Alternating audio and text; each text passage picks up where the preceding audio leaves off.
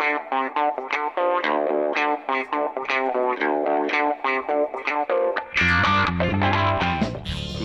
evening, everyone, and welcome to episode forty-nine of the Retrospectors Podcast, Warhammer forty thousand Dawn of War. James, are you ready to relive the glory of reading through those old White Dwarf magazines in the school library? You know, even though I'm a bit more familiar with forty K than you are, I believe, I never actually read any of those myself. See, um, I was always too poor as a kid to actually afford the Warhammer forty K models. I think I bought one, and that was all I could afford, and I was very uh, jealous of everyone who had it.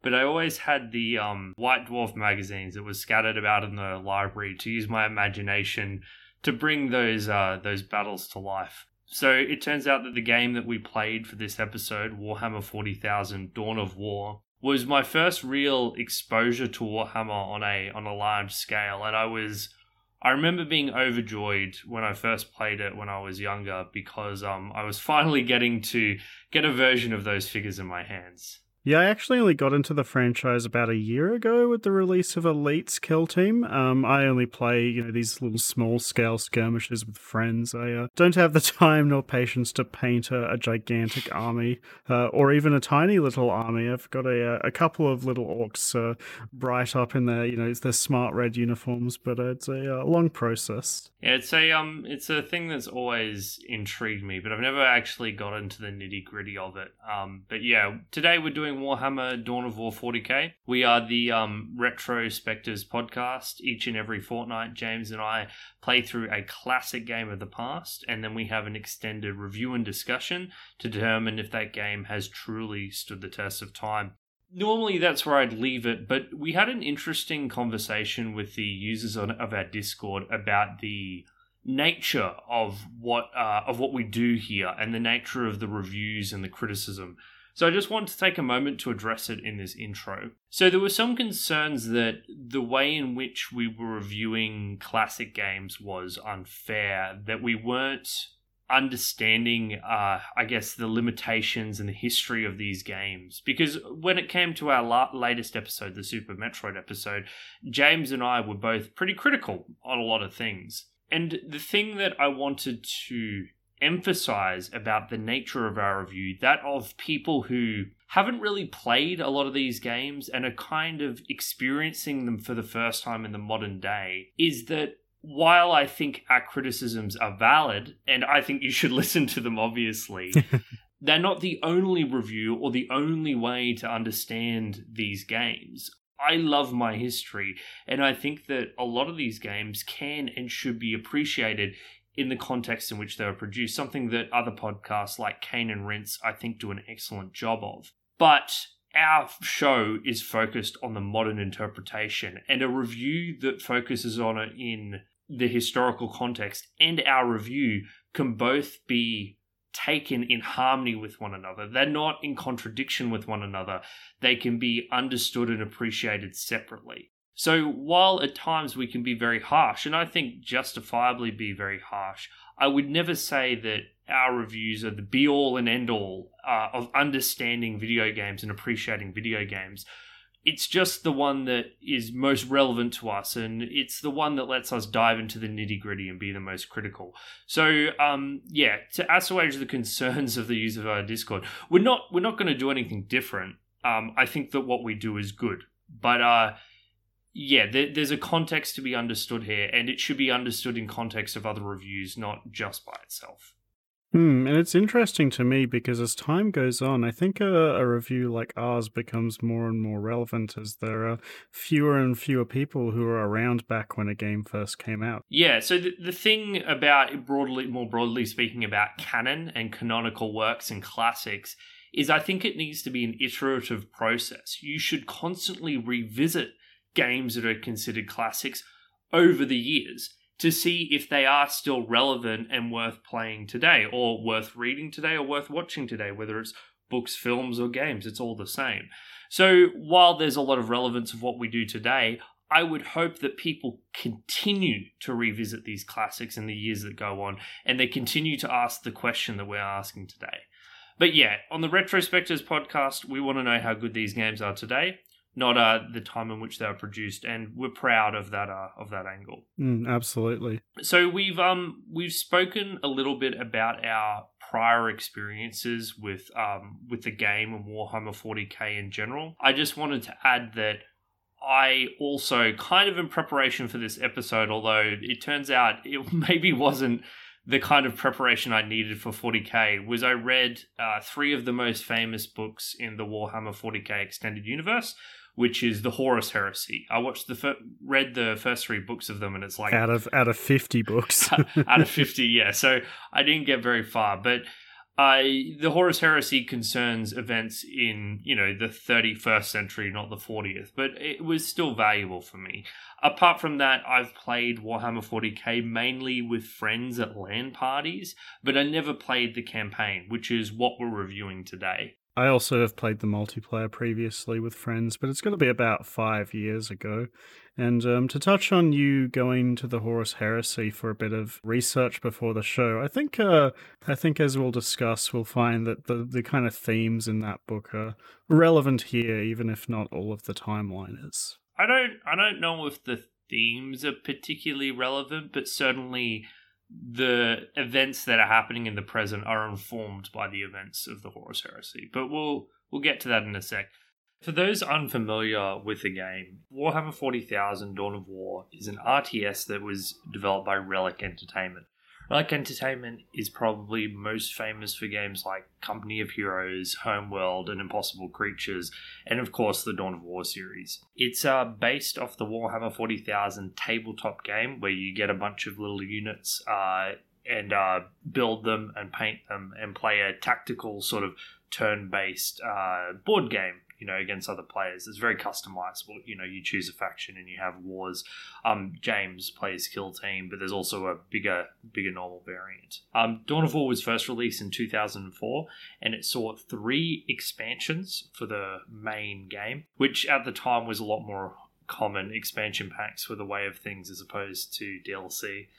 Um, It has two sequels, one which I actually really enjoy. Dawn of War two is a game that I've played a lot, and its expansions are very good as well. Um, the sequel dramatically changed the gameplay, and I haven't played Dawn of War three, but on the grapevine reading reviews, it's meant to be pretty horrible. So it's a really successful series that Relic started with Warhammer forty K. It was the first attempt to adapt Warhammer into like a real-time strategy game. There'd been some other video games that were more turn-based that were released earlier than this. It was a big move to make it a real-time strategy game. There was also a first-person shooter called Fire Warrior that was released, but I think it's famously mediocre. Um, so yeah, that's Warhammer forty K Dawn of War. So uh, before we jump into our discussion of forty K and the story and all that, um, first things first, did you have any technical issues while playing this game, James? Uh, absolutely not. No, I just uh, bought it on Steam, installed it, and it ran straight out of the box. Um, I did install, well, I did add in a widescreen fix to get some more modern resolutions working with it, but uh, that worked flawlessly for me, and I'll put a link to that Uh, in the show notes. So if you want to play this game in uh, all its uh, you know high resolution glory, you can do that quite easily. Yeah, I didn't even do that. I uh, looked at a few guides and it had registry edits, and I'm sure there was a different way to do it. Really, but I just the... pasted into the folder. It was super easy. The um the first method I tried didn't work, so I was just like, whatever, I can get close to widescreen resolution, and just stuck with that. But uh, yeah, same with me. I didn't have any crashes or anything. Um, everything worked as intended, I guess, although there were some issues that I don't think you would consider bugs and more problems. But we'll get into that when we get to gameplay. Mm. So um, let's dive right in. So what I wanted to do before we get into the nitty-gritty of the story of of this this game, Dawn of War, was to spend a little bit of time discussing the broader universe, the lore and world-building of forty K, because forty K's lore and world building is just like mind-blowing in terms of scope. So I think it helps to have a bit of context before we start talking about these specifics. Big picture, Warhammer forty K is military sci-fi that uh, invented the term grimdark, but it was no by no means like the first grimdark work. There were plenty of grimdark works of sci-fi and fantasy before it, but famously Warhammer forty K has that uh, slogan in the uh, far future. In the, in the grim darkness of the far future, there is only war. Thank you, James. Appreciate for saving me there. Very famous. But yeah, it invented the term grimdark. So it's through and through grimdark. It's uh, the far-flung future. Everything is horrible for everyone, with all the different factions endlessly fighting for survival, with no faction able to get the upper hand to actually bring an end to the conflict. And if you're not a soldier throwing your life away at every available opportunity, your life is probably even more horrible in other ways, whether you're being pressed into slavery or killed for the glory of the Emperor's continued psychic existence. James, how do you feel about the broader world of forty K? Are you invested in this lore, or are you kind of iffy about it? So I'm not heavily, I guess, enfranchised into the franchise. Like, I play a little bit here and there, and I, I do enjoy reading about it, like, through wikis online quite a bit. Um, but what I have seen of the universe, I do quite enjoy. There's this sense of scale in this universe, in this conflict across, you know, tens of thousands of hundreds of thousands, millions of years across an entire galaxy that is really, you know, not replicated in many other works of fiction, you know, around the world. Um, and I, I really enjoy just the, you know, the, the immense scope um, of everything that's going on here, and all the uh, opportunities for smaller little stories across the timeline. So I think uh, it's not just the scope, but it's also the creativity. I, I think this is an insanely creative work with how different the factions are, and the factions are stupidly ridiculous and different and distinct in ways that I haven't really encountered in um, military sci-fi before, because you have these entire societies built from the ground up that revolve around the military, and you really feel like every single unit and part of that society is cohesive. Like, it, it doesn't just feel like, oh, this is just a version of the Russians. It feels like a cohesive, interesting faction. Like, I know that the orcs are your favorite, and every time you yes. tell me something new about the orcs, I laugh because of how ridiculous it is, but how it still fits the... It seems to fit the flavor of what the orcs are all about. Mm, forty K has been going for quite a while, so I think what's happened over the years is that each of the factions has become more and more fleshed out as time has gone by. You know, uh, the first edition of the rulebook came out in nineteen eighty-seven, you know, quite a while away.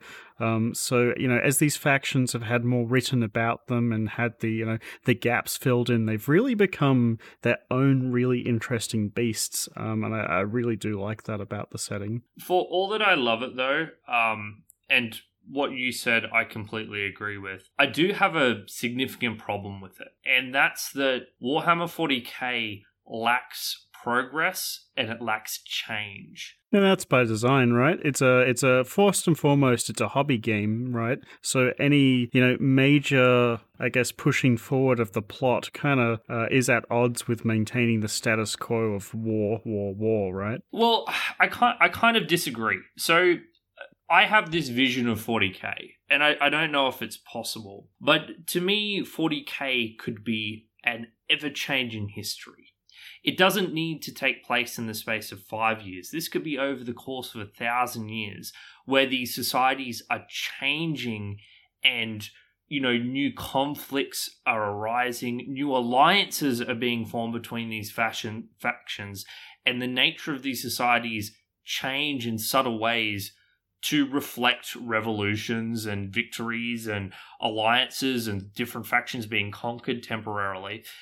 Because, yes, that would mean that each faction would need to become a lot more sophisticated, because each faction would need to have be different and distinct depending on what time period that faction exists in. But I don't see how, it, how it's necessarily impossible. We're talking about a massive timescale. There's no reason that the factions can't change to reflect political alliances and all that kind of thing. Yeah, I mean, I guess so. Um, but really, forty K is set in the forty-first millennia, right? Um, not across this massive timescale. And I, I want to stress again that both of us are, uh, you know, just really dipping our toes into the um, into this. Yes. World, so you know, you know, maybe maybe it's a lot more complicated than we're giving it credit for, but uh, I, I I think it's fine personally. So I'm going to leverage the knowledge I had reading the Horus Heresy. And although I thought the Horus Heresy, the books I read, I enjoyed them a lot. I thought they were good. I thought the characters and prose were a little mediocre, but you can't deny the world. And the thing about the Horus Heresy that's distinct from what I've seen in forty K, and once again, stressing I'm no expert on the on the setting, there could be fantastic stories seeded throughout, is that the Horus Heresy is a time of change and progress. It's a tale of revolution, galaxy-wide revolution. And so you saw, it's over the course of the books, you see a dramatic transformation of society. And I think that that ends up being far more interesting than the stagnant way in which war exists in the forty K universe. And I do understand that that in itself can be considered a criticism, I guess, of sorts. Very, it's very um, Orwellian, how you have this constant war going and there's no way out of it. But I would have liked to have seen um, an attempt to see some evolution in these factions over time. And the nature of the board game and everything makes that very difficult. But I, I do think that is the main problem I have with this world. Not its, its scope is wonderful, its creativity is unbelievable, but it's stagnant. See, I kind of disagree here, and let's um, let's move closer to talking about the game here.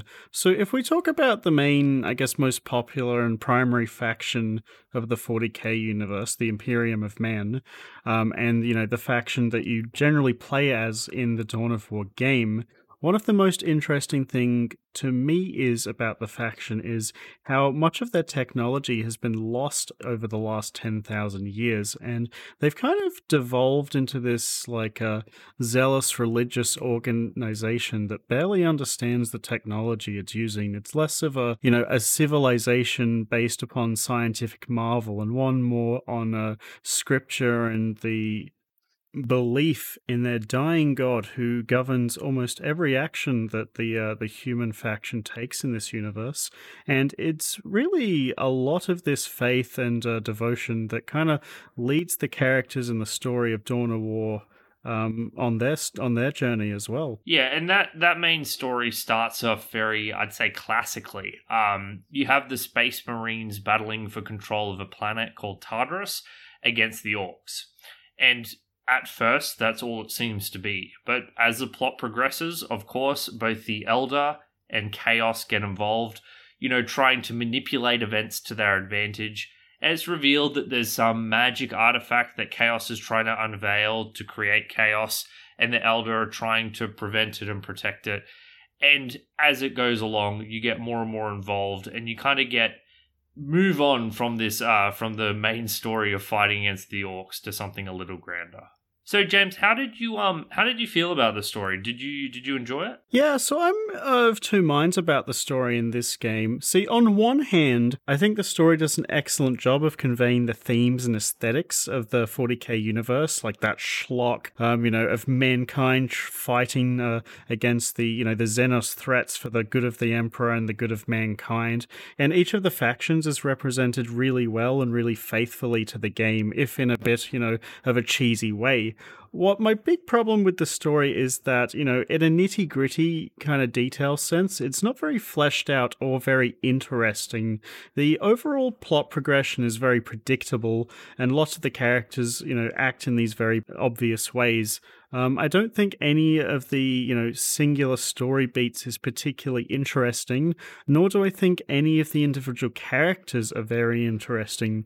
And despite this, it still manages to be enjoyable on the whole due to some great voice acting, dialogue, and, uh, you know, just schlockiness that comes with the forty K universe. Yeah, I think that the um the main story plot beats are pretty well done, even though it ends up being, you know, like a trail of breadcrumbs where you just go from A to B to C, you know, chasing down the artifact and the thing that points to the artifact and the thing that unlocks the artifact, et cetera, et cetera. Yeah, it's like MacGuffin A and then MacGuffin B and then MacGuffin C. Yeah, but the um, it's but, not very interesting. But the you know, it does a good job contextualizing every single thing you're taking in the plot in cutscenes, both before and after every single mission. So it's all logical how it all fits together.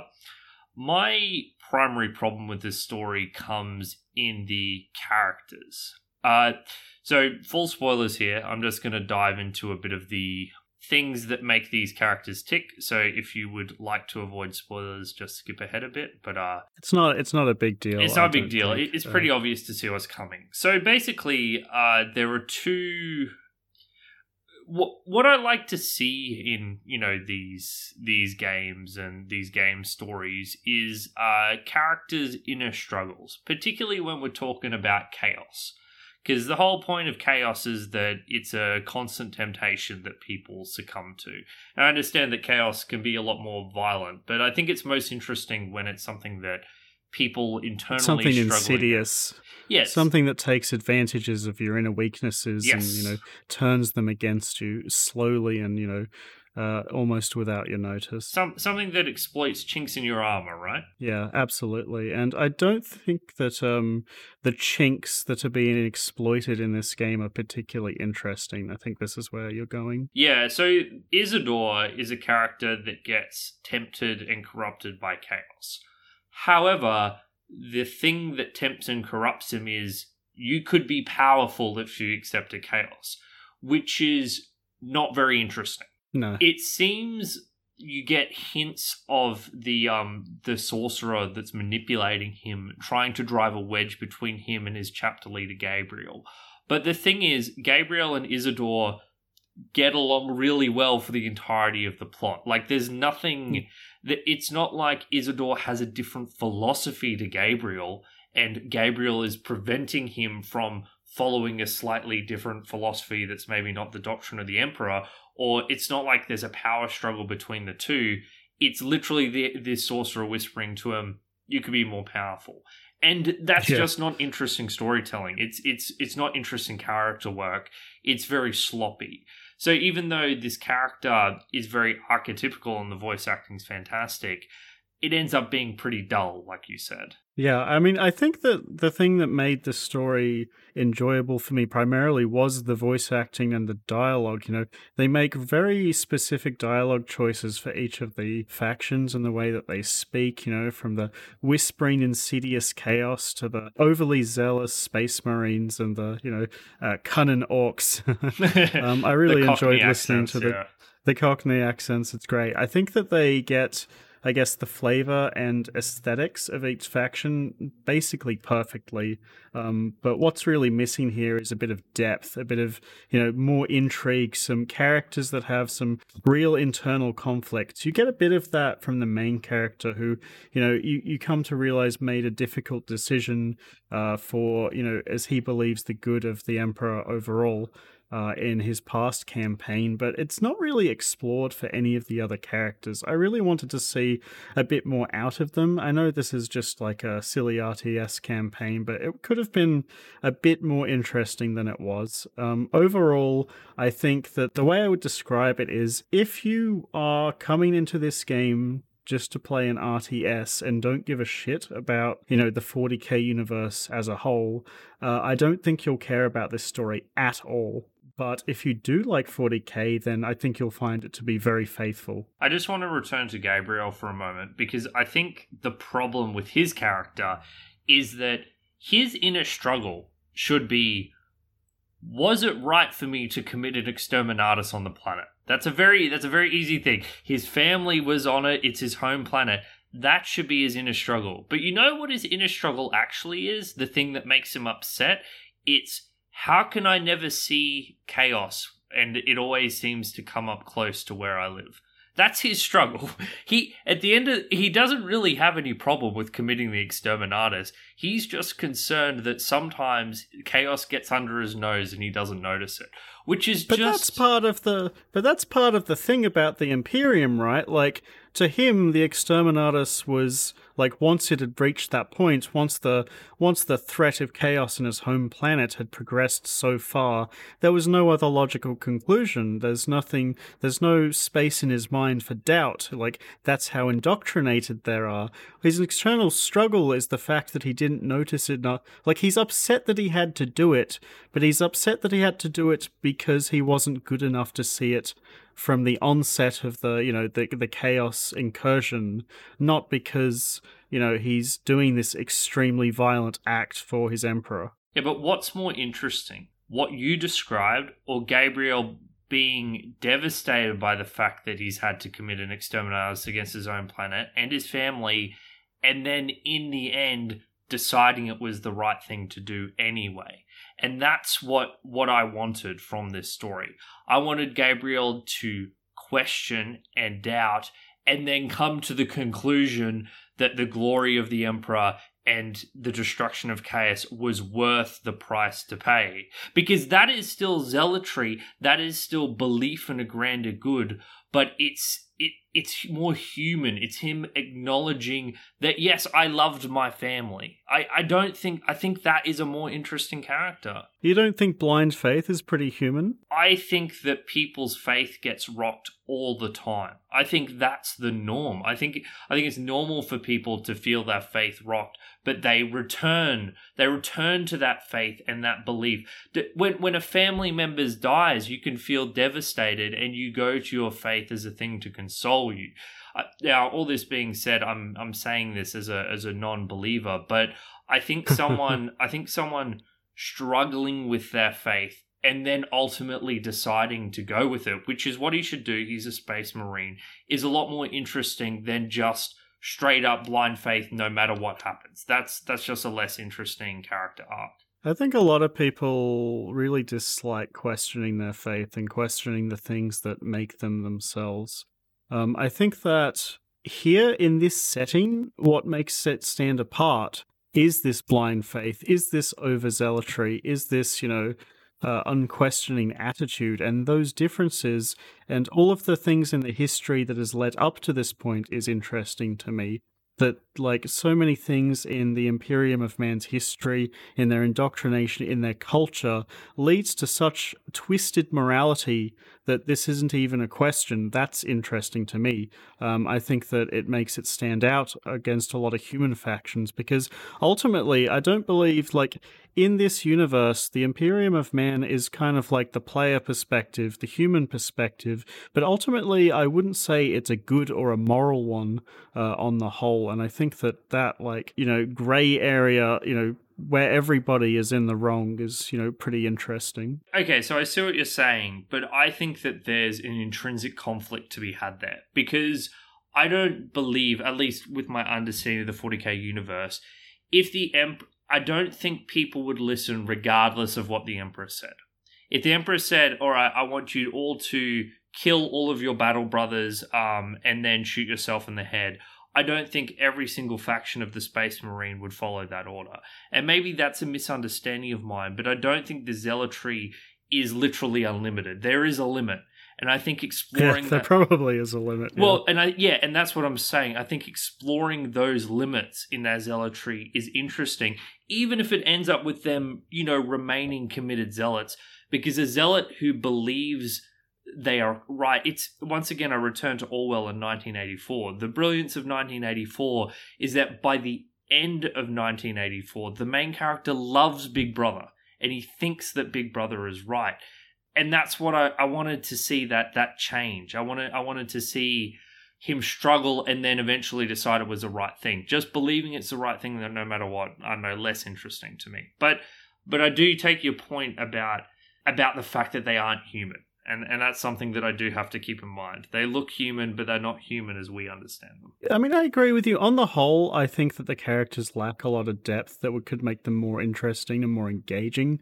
Um, I think that a lot of the motivations between the other factions aren't explored enough, particularly um, the Eldar, and, you know, the Orcs and the Chaos are very, uh, I guess, single-minded in their, you know, their intents, um, but I think that the humans and the Eldar did have a bit more wiggle room and could have, you know, been more interesting characters. But again, on the whole, I think that it's very faithful to the lore, uh, very faithful to the aesthetic and, you know, the kind of things that forty K is trying to uh, represent. Um, so I guess, you know, as somebody who enjoys the game um, and enjoys the setting, um, I found it overall enjoyable, but it's nothing special from a I guess, a literary point of view. Yeah, story story was okay, but the characters were a big downside for me. Um, nowhere near uh, nowhere near the depth of Horus Heresy, which I understand is a book, but I enjoyed the stuff in the Horus Heresy, the context and the characters and everything,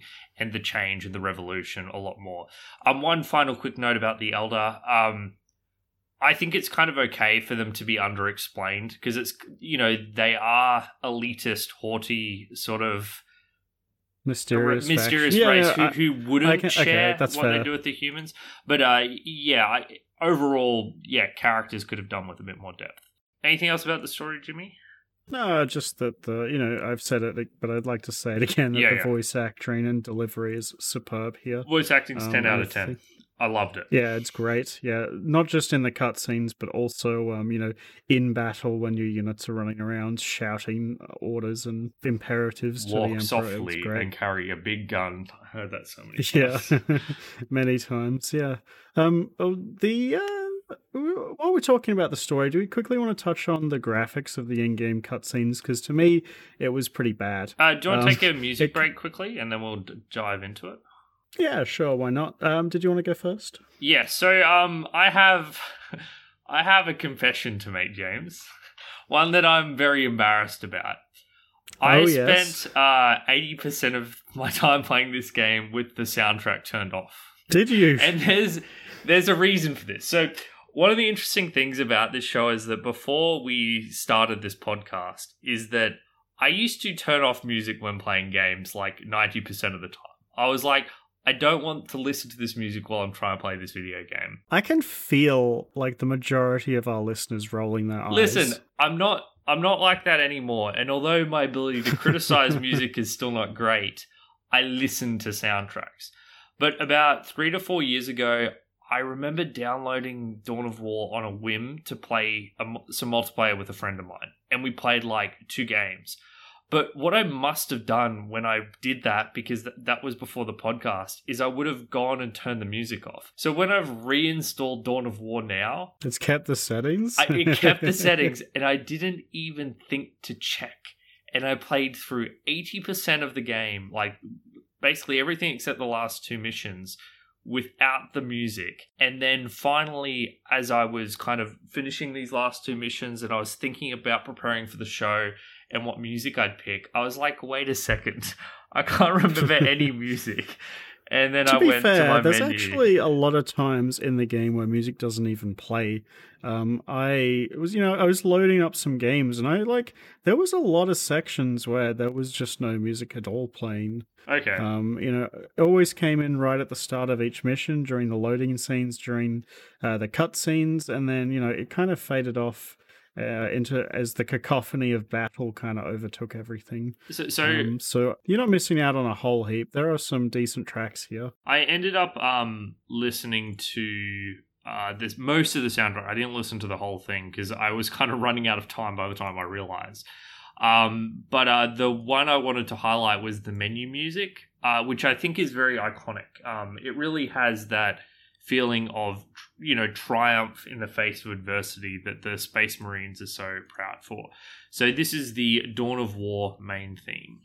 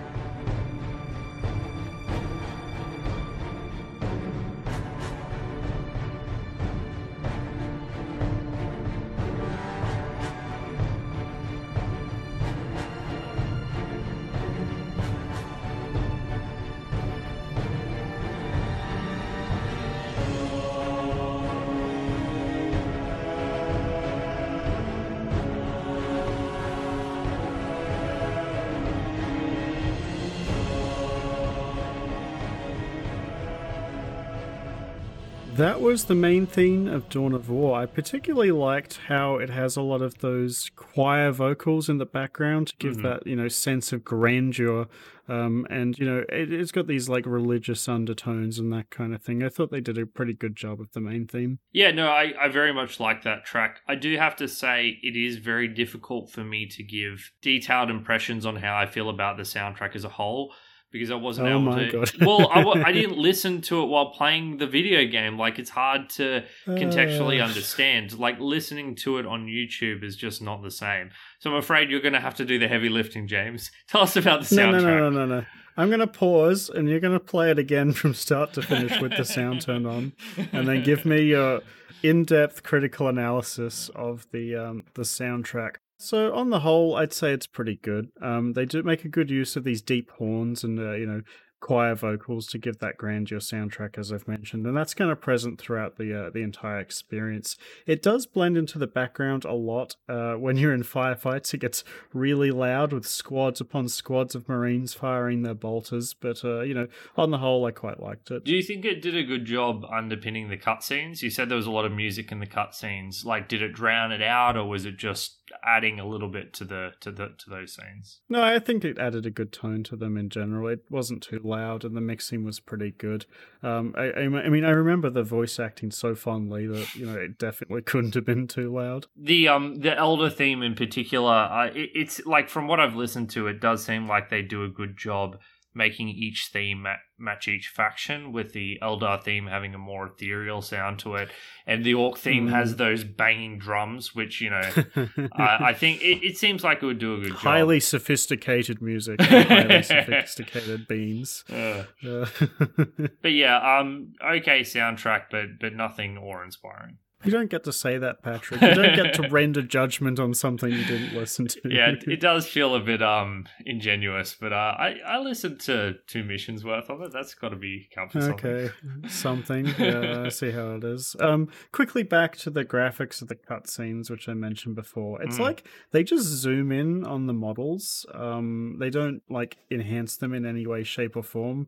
I found in a lot of R T S campaigns, they still maintain that like bird's eye view of the models, so they don't like turn into potatoes when you zoom up on them, but uh it looks very, very uncanny and cartoony and stupid even when the models are zoomed in on. I was not a fan of the way they framed these. Yeah, this is very much the Warcraft three style of like uh, in-game cutscenes. However, James, I um I didn't have as much of a problem with it as you did, which is interesting because uh the reason I don't think it's too much of a problem is that these cutscenes aren't, and these characters aren't trying to imitate real life. They're trying to imitate the models. This is a Warhammer forty K game, so the models are, you know, the, the characters in the game are meant to be, you know, fairly close so one-to-one I, representations I wanna, I wanna of the models. I want to clarify.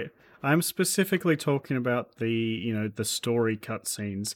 The graphics in-game, I think, does a fantastic job of bringing the, you know, the tabletop game to life. In fact, the very first thing I saw, uh, I thought when seeing the orc models was, these look like the real orc models, like the actual ones from the game, just put into the game. You know, they have that weird arched back and funny, like, stride that they have. Uh, I think they did a great job of, you know, porting the models into R T S units. Um, it's just that once you zoom down, a bit of the texturing and, you know, the way that the, the mouths and the you know, the limbs are joined, it doesn't quite hold up to some detailed scrutiny. But, you know, at that normal R T S bird's eye view when you're in mission, I think it looks pretty good, um, apart from some obviously dated textures. See, it's interesting because I imagine if you would take that tiny model and you were to blow it up to the size that we see in the in-game cutscenes, it wouldn't be that far removed.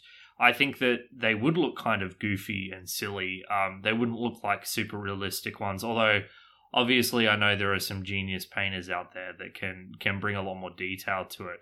But because the models themselves aren't enormously detailed, it didn't really strike me as a problem. In the same way that we generally don't have a problem with more cartoonish graphics, this felt like cartoonish graphics, you know, akin to the board game.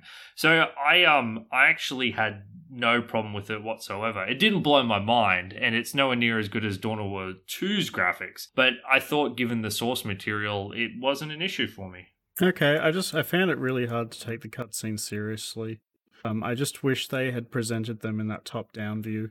Uh, I like I, I have no problems with the models from that angle. It's just when you're zoomed in, the animations and something about the way you know something about the way they're animated just isn't quite right. Yeah, I don't know how you would animate them. It's tough because you ha- you'd kind of have they're so a lot of the models are so bulky. Like, I mean, I guess you could do it. It's probably something close to StarCraft two's Marines or something, but yeah, it's uh I agree that it's stiff and everything, but to me that's kind of part of the charm. But yeah, m- maybe yeah. I'm giving it too much credit for being a board game. Yeah, true. All right, so uh this game is not a visual novel. It oh. actually has gameplay, surprisingly. Um, and you know, we we've been you know, uh, lip flapping, gum flapping for, uh, you know, forty minutes now. And I kind of want to start talking about the gameplay, Patrick. What do you think? I think it's uh, about bloody time we did. This is a video game review yeah. podcast after all. So let's uh, let's dive in. So Dawn of War is an R T S. Uh, the way it works is that uh, there are control points all over the map. When you have an infantry unit, you can seize control of that control point, and it will provide a steady stream of requisition points, which is your primary currency while playing the game. You can also build power plants to get power, which is the secondary currency. Um, I will specify that this is all from the Space Marine perspective, since we only played the campaign, so it's possible that the other factions in the game have a slightly different economic system. I guess you would say the primary distinction between a game like this and a game like StarCraft and other modern R T Ses are those control points, although those yes. control points have, of course, been used in games like Company of Heroes, also made by Relic. So basically, you build your base, you build some infantry, and then you start seizing control points um, to build up your economy, and then you need to defend those control points before eventually going on and destroying your enemy's base. So, James, my first question with this is that this is distinct from the mineral patch sort of R T S system. Um, yes. Did you feel that in function and in effect, this led to a much different R T S experience? Or was it just another way of doing the same thing? Um, I much prefer this system. I think it adds a lot of objectives to the map that are much more easily contested, and it kind of creates these tug-of-war style skirmishes where you're both trying to, you know, get a leg up on your opponent uh, via your economy.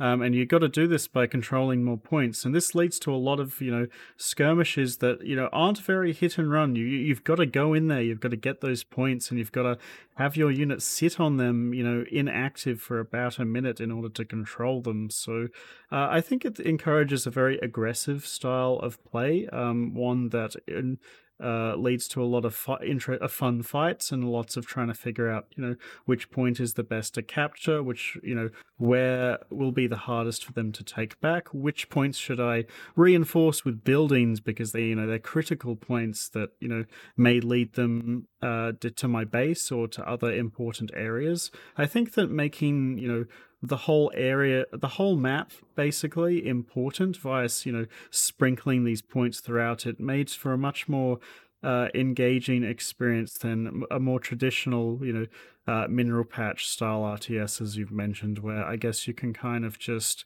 you know, sit there in your base with your mineral patch turtling and building up a huge army before Uh, I guess, washing over your opponent, and that's not as interesting. So here's my contention, James, because what you're describing is something actually I remember a lot of gaming journalists bring up. They're like, well, you can't just turtle in your base with this game, like you can in other R T Ses, because you have to fight for the control points. The truth is, you can never turtle in your base in R T S games. It's never a viable strategy. It's just people are shit at R T S games. And they think that that's a thing that they do. People have non-aggression packs when they play in these LAN parties. I've been part of them. They're like, I won't attack you for fifteen minutes, or I won't attack you for thirty minutes. And people build up their base and their turtle and they attack. But the reality of modern or professional understandings of R T S is that you need to go out and fight for territory. And if you watch any StarCraft one or StarCraft two professional match, they fight non-stop. There are skirmishes non-stop, and they still have traditional uh, mineral patches. So I feel like control points are solving a problem that doesn't actually exist. If you're playing R T S as well and you're trying to win the game, you're going to be constantly fighting against your enemy enemy anyway. I mean, you're saying all this, but we're not reviewing the multiplayer of this game, are we? We're reviewing the single-player campaign, and I think uh, in most uh, traditional single-player campaigns, turtling is absolutely a good strategy. I did it for, you know, almost every mission when we did Red Alert two. Uh, you like the um, the enemy A I just did not come and contest me, so you can do that. Um, if you don't leave your base in this game, then you're not going to get enough resources to win. That's a fair point. In traditionally in Red Alert two, there were certainly a lot of missions where you could build your defenses up to a point where you could start creating an army and then roll over the enemy. But James, I did exactly the same thing in this game in the single player campaign. I would seize a few points, I would have many, many resources, I would gradually tech up my marines until they were fully geared, I'd tech up my tanks until they were fully geared. The unit cap's quite generous in that regard, and then I would face roll my enemy. So I think that would be a more valid point if Dawn of War's single-player campaign actually presented challenges that forced you to constantly contest the enemy instead of playing more defensively and slowly. But apart from one mission, which I think is mission ten, like the second last mission, where it's essential that you go out and you just take heaps of control points early on. I used the tech up, build a bunch of tanks, tech up my marines, and eventually roll through them every single time.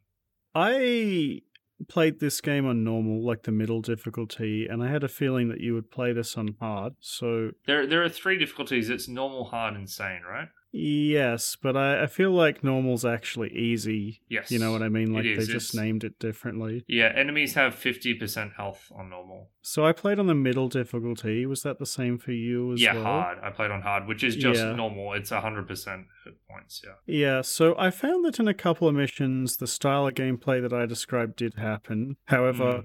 I do agree with you that for the most part, um, this style where you can just, you know, get a couple of points and then wait until the critical mass is in fact a viable strategy for the majority of the game.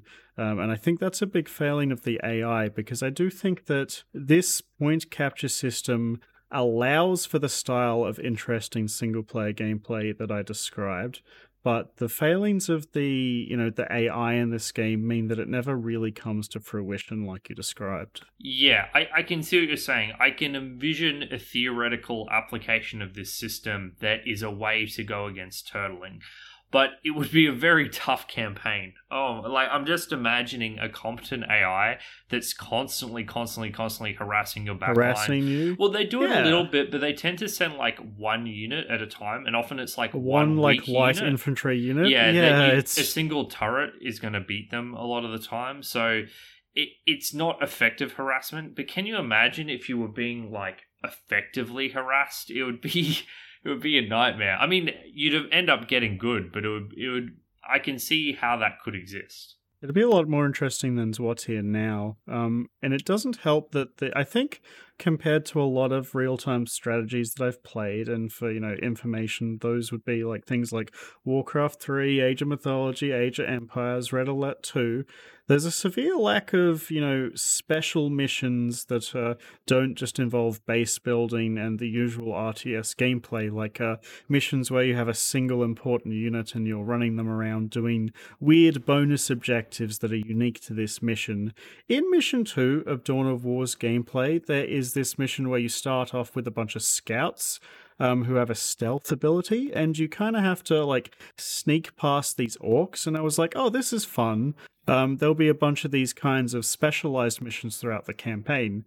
Nope, it's just the very start of this one mission that's like that, and there really isn't much else variety-wise uh, other than that. For the most part, you're just going to be, you know, dropped into a map, and then you just build up your base, and then you kill everything, and then... You know, you do the same again for ten missions in a row or something. Yep, it's uh, it's very disappointing. Um, R T S design has just moved on from this. I mean, it had already moved on from this. This is post-Warcraft three, which had, you know, which is, it's really interesting because Warcraft three feels like an inspiration to this game in a lot of ways. Like, it's taken a lot of leaves out of its book, with like the hero units and the way you control your hero units and the units gain abilities and things like that.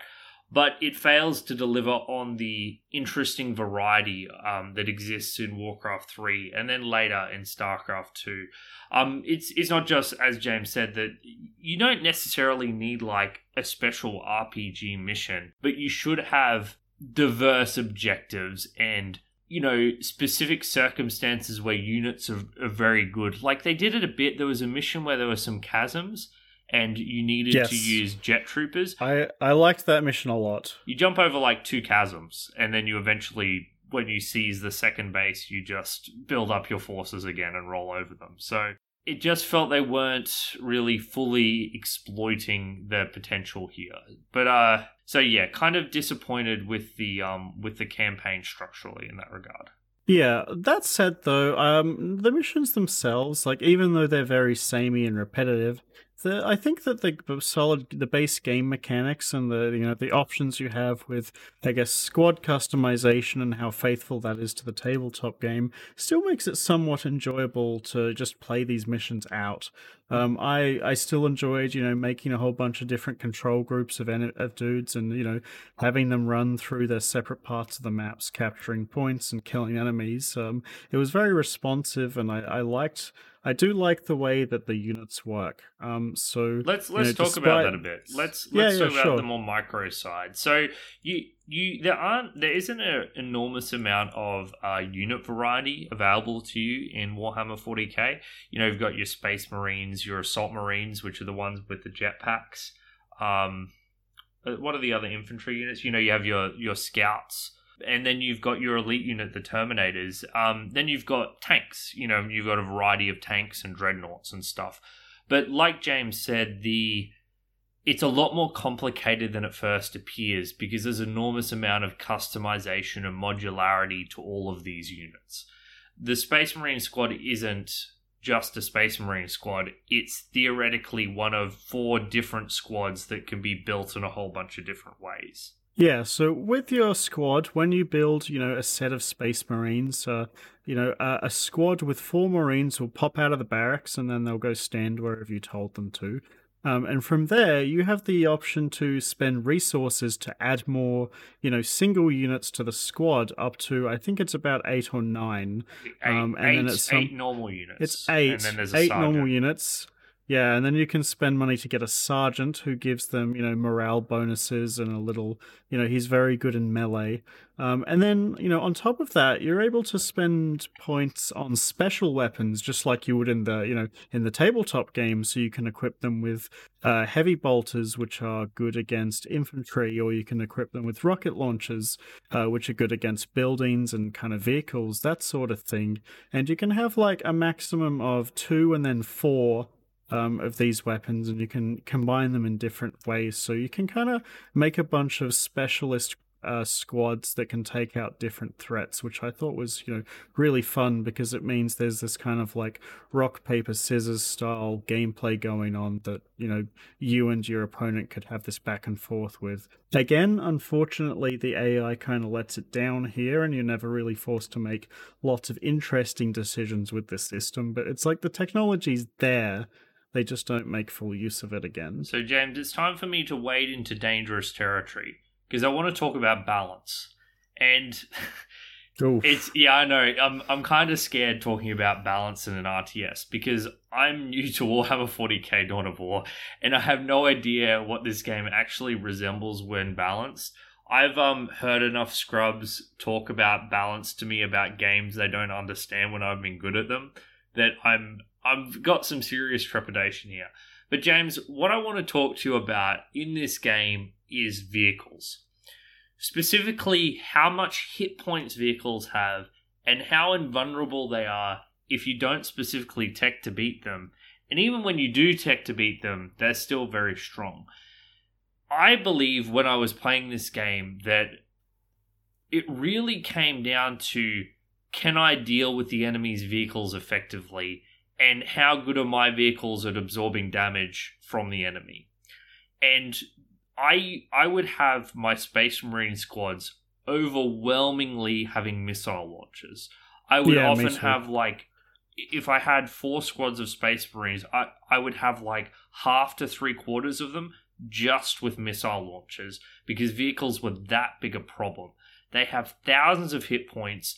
They're basically melee fraggers. If if a if a vehicle gets in, if most vehicles get into melee range, like the dreadnoughts and stuff, they will just rip through two squads by themselves if they are not equipped to deal with that vehicle. Do you believe there's a balance problem here? Is there something I'm not understanding about forty K? I, I just, from my other experience with these games, even a game like Red Alert two, where it ends up being tanks versus tanks, there is still a vulnerability to the vehicles. Like, they die much, much faster than in this game.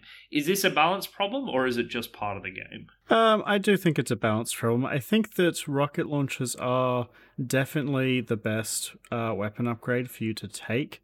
Specific, like, not just because they're good against vehicles and vehicles are scary, but because they deal with buildings so quickly too. Mm-hmm.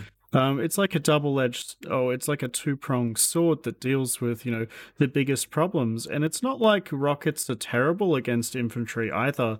Um, so, like, you don't need to give every Marine one, but I generally had two full squads with four rockets each um, when I was going into an enemy's base. Like, they're very, very useful.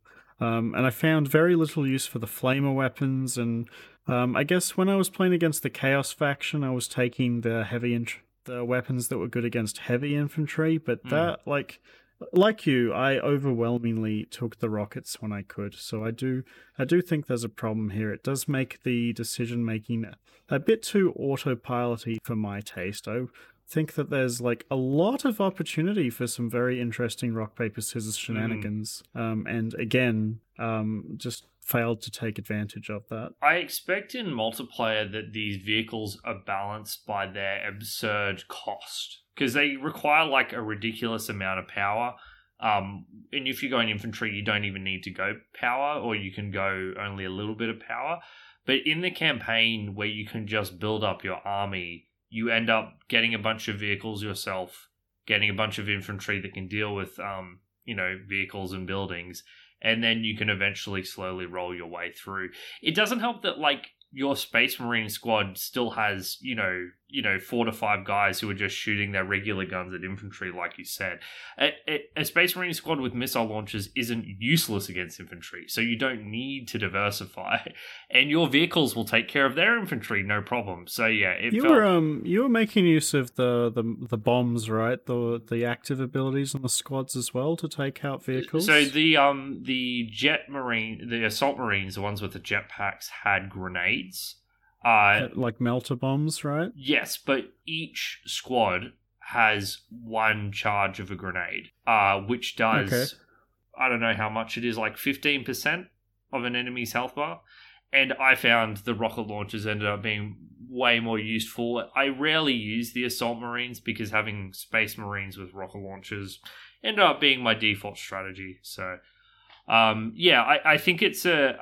I think it's very interesting, and I wish it had been executed better here, because customization and modularity of these units is very cool. But yeah, you just end up getting a bunch of rocket launchers, and maybe there's something I don't understand about the balance, but uh, yeah, it seems very vehicle-centric.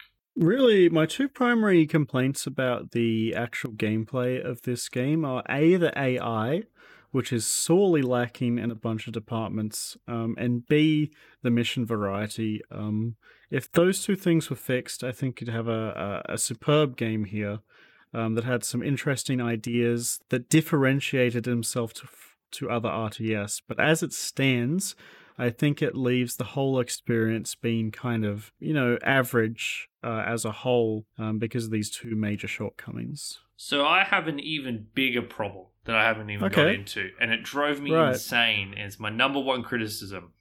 Pathfinding. Pathfinding in this game is the worst, some of the worst pathfinding I've had to deal with ever.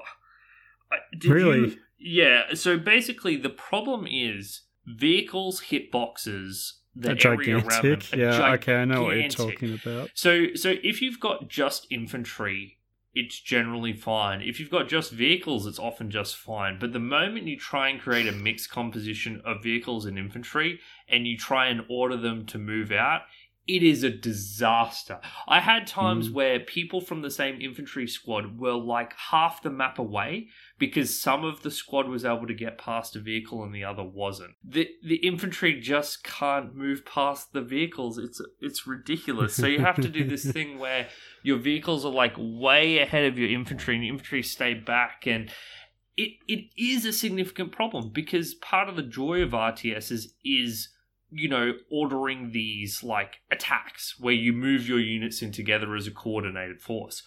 I mm. felt unable to do that in Dawn of War.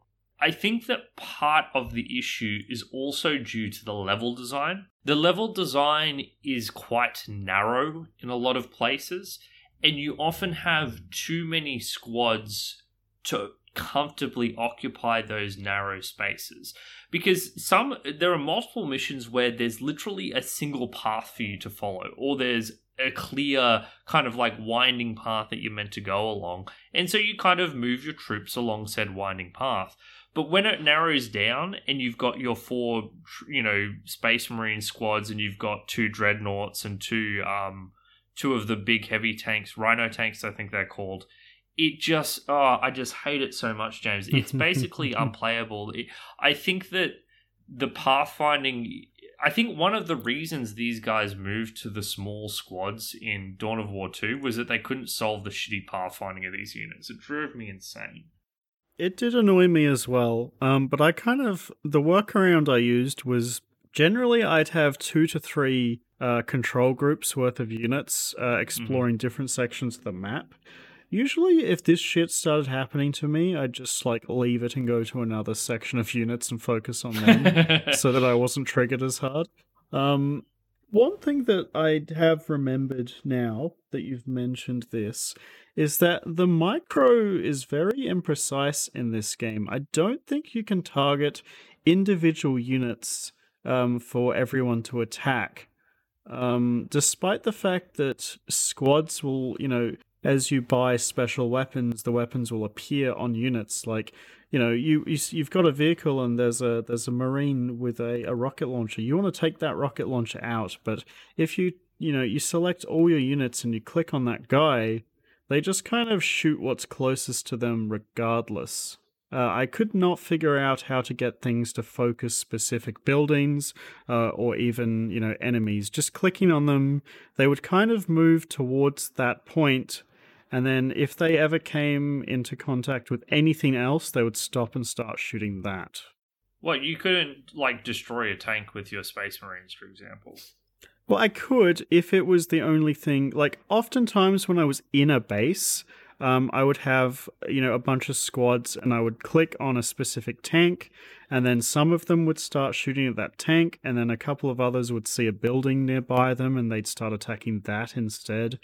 Um, I found the fine control to be really lacking in general. Interesting. I don't think I had that issue. I know that there's sometimes a delay before they start doing it.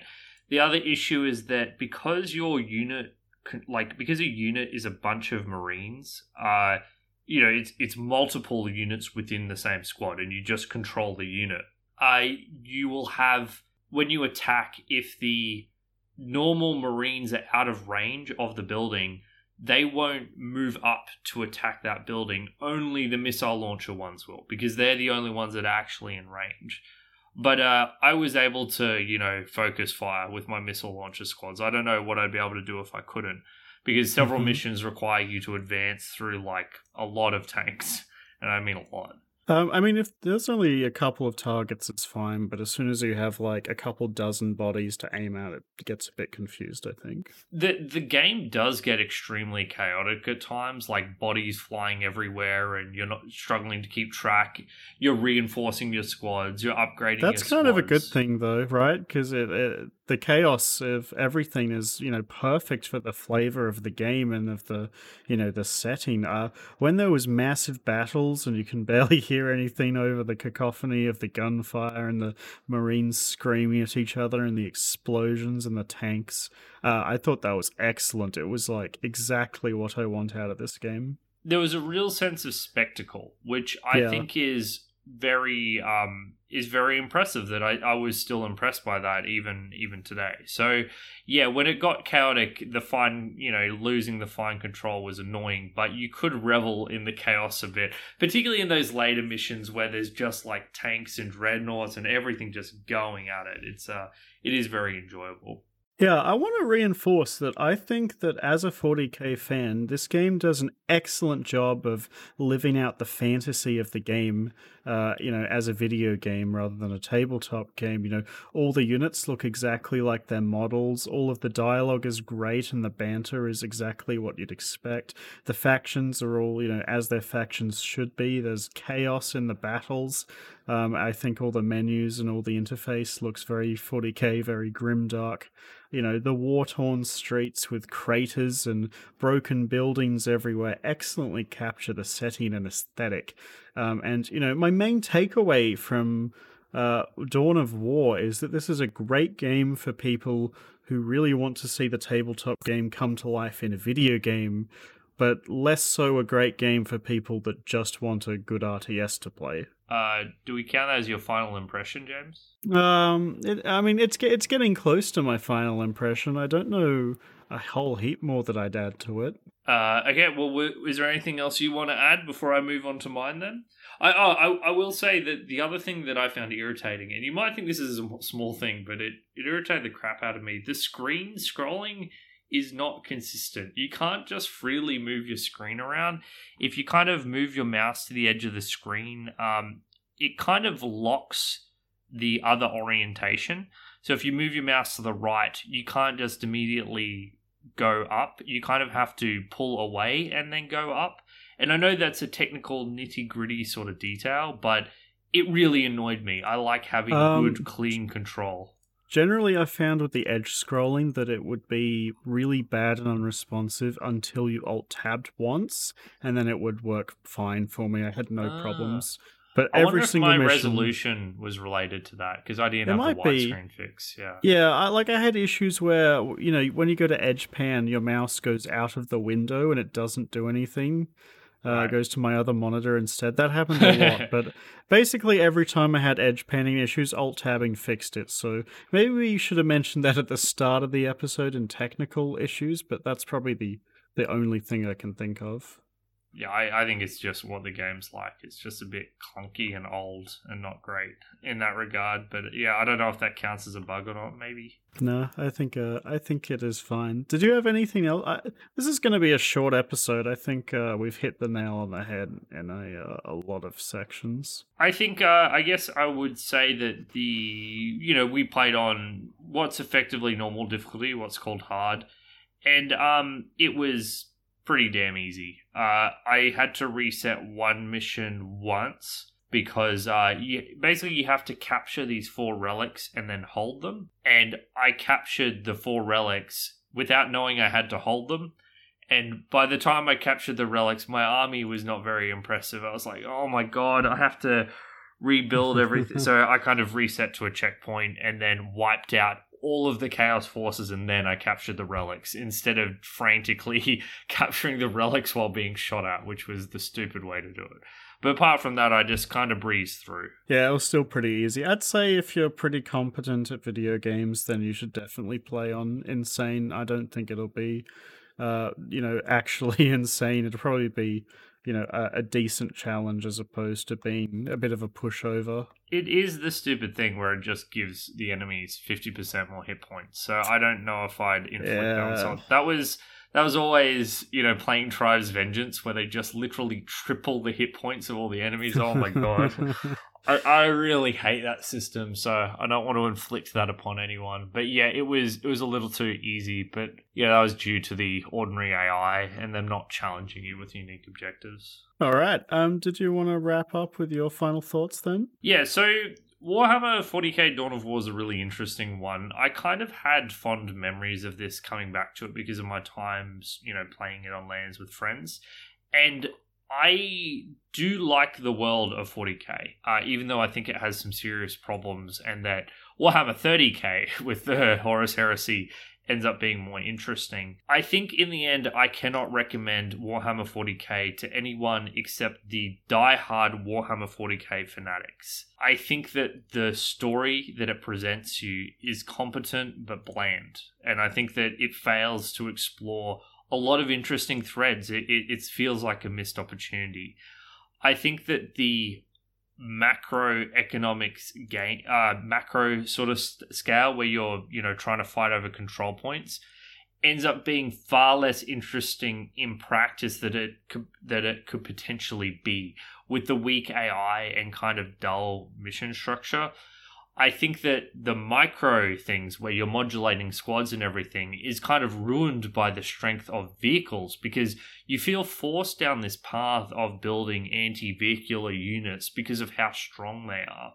And I think that the general game feel is bad because of the screen scrolling and the atrocious pathfinding. It feels like a game with so much potential, but one that has fallen to the clunkiness of time.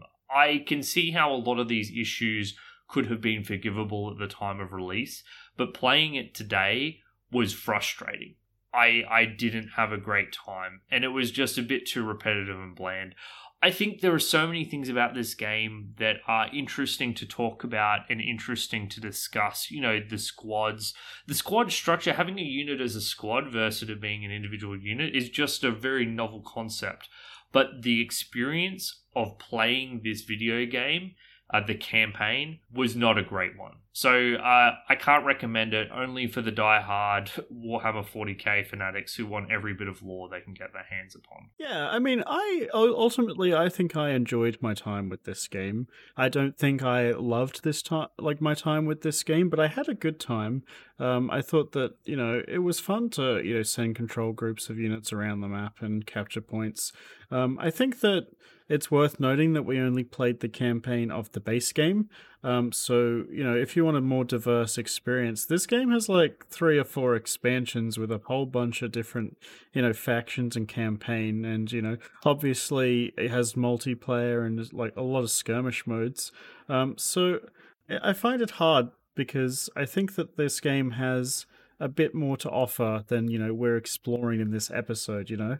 I mean, absolutely. Uh, the game has three expansions, and at the time in which it was released, it did have a very uh, big multiplayer following, something that we haven't touched on at all.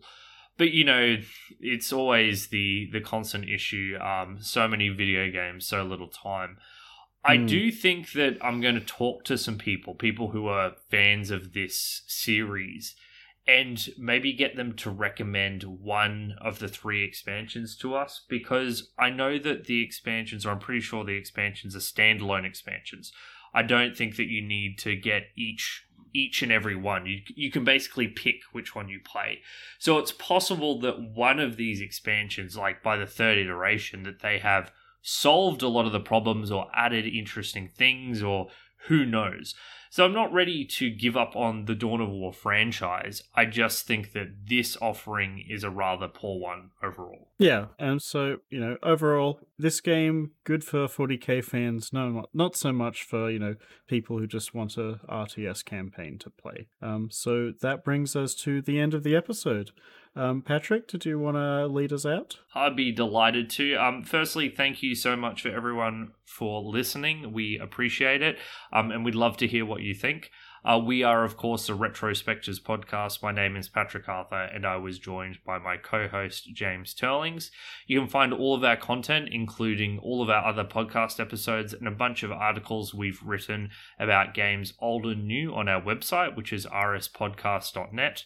That also has links to all of our social media and all the places you can listen to us, including just a simple R S S feed.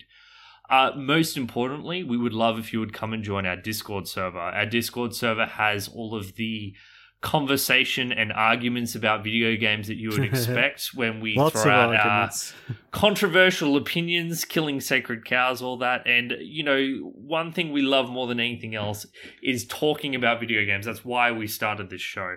So if you have any opinions, good or bad, we would love if you would join us.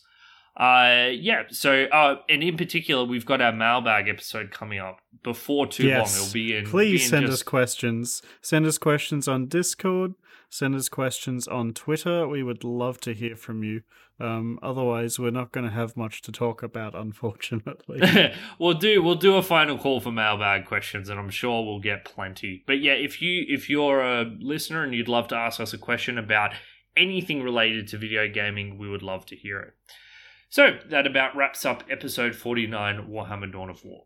So James, we're we're up to episode fifty. We have a uh, a special announcement for a very special episode coming up next week, not just the mailbag episode in a couple of weeks. Patrick has, uh, as as we've done this show, Patrick has made it very clear that there are some games that he likes to uh, compare every other game on the planet to when doing these reviews. And uh, there is probably no greater offender in this category than Dark Souls.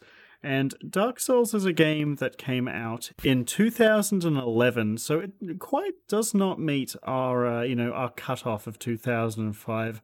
However, we were wanting to do something special for episode fifty, and so we thought that there was no other game, no game that has been mentioned more on this podcast than Dark Souls, and uh, for that reason, we are going to be doing it for episode fifty.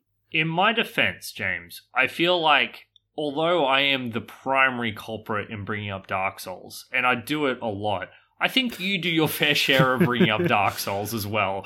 So it's not just me. I think that we're both, maybe not equally guilty, but we both have to share the burden of mentioning Dark Souls.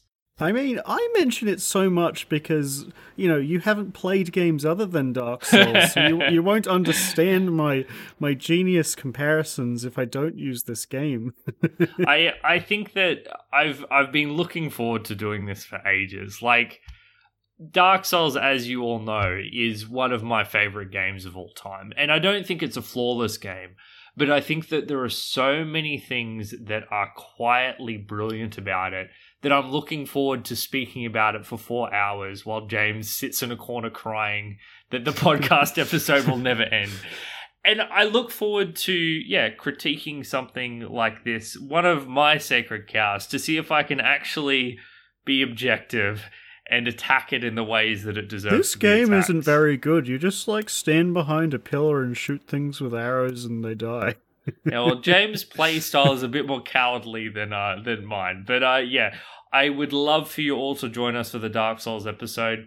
I'm going to do pages and pages of notes. I have so much to say about this game, probably too much, and uh, yeah, we'd love we'd love to see the, that. The biggest problem is going to be that during the episode, we're not going to have other games to compare it to because, you know, your comparison is Dark Souls. Like, what, you're going to compare it to itself? I mean, I guess you could. It's the um, it's the zero B C of video games. It's the it's the start. twenty eleven video games were invented with Dark Souls. So yeah, you're right. We're going to have to use a completely different set of terminology.